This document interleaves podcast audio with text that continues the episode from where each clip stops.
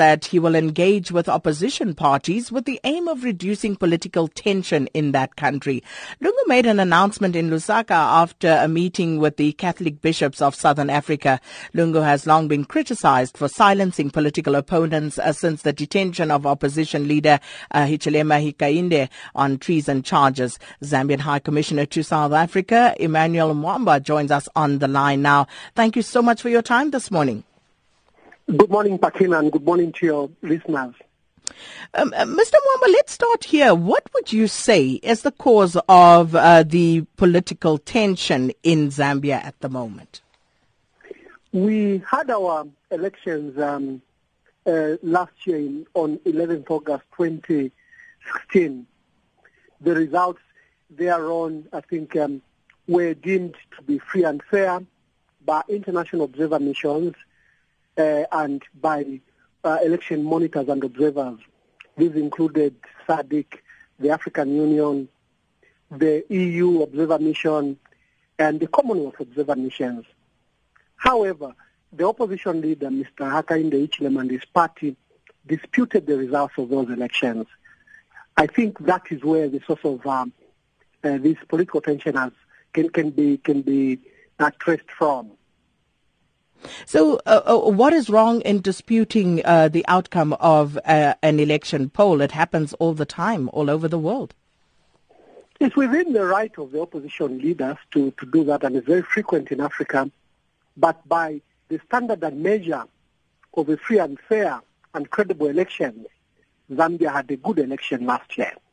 And this is not the opinion of President Edgar Lungu, it's the opinion of those that came to observe the elections.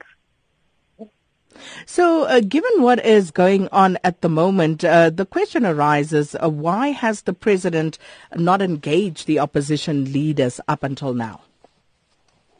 Uh, first of all, the opposition leader went to the courts of law. The courts of law still pronounced that President Edgar Lungu was duly elected, was properly elected. However, the opposition leader still disputed the outcome of the court. And the last few months, there have been acts of vandalism to public property, acts of arson where public buildings were burned, and this necessitated now what we um, we've arrived at, where there is now political tension, and the government and President Lungu to proclaim uh, what people are calling a state of emergency, when in fact it's not even a state of emergency. But he made a public proclamation to keep public peace and public safety. It's a security measure. It empowers the police to ensure that uh, they curb these acts of vandalism and acts of arson. Are those acts still continuing at the moment?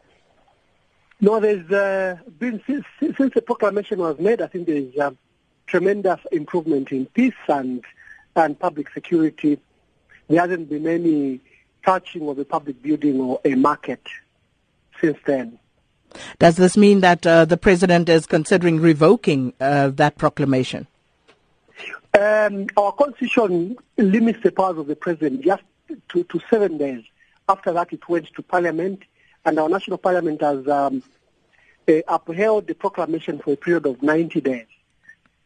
But coming to your earlier question about dialogue and to diffuse um, this so-called political tension, the Catholic bishops are a very credible voice in our country. They visited the president at the Conference of Bishops and they encouraged him to go into dialogue with the opposition leader. They recognized the president is duly elected.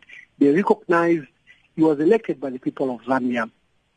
But they're saying there could be these misgivings which has brought this standoff between the current government and the opposition leader. And they encourage that there should be that uh, discussion. President Edgar Lungu has opened himself up to that dialogue.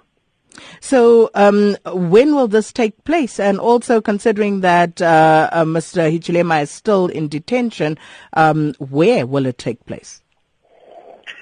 Well, it's, it's, it's under um, uh, uh preparations. The, the bishops are this week expected to meet Mr. Hichilema, who is in prison, as you rightly put it. Then a day will be made and we'll um, inform you when the initial talks will begin.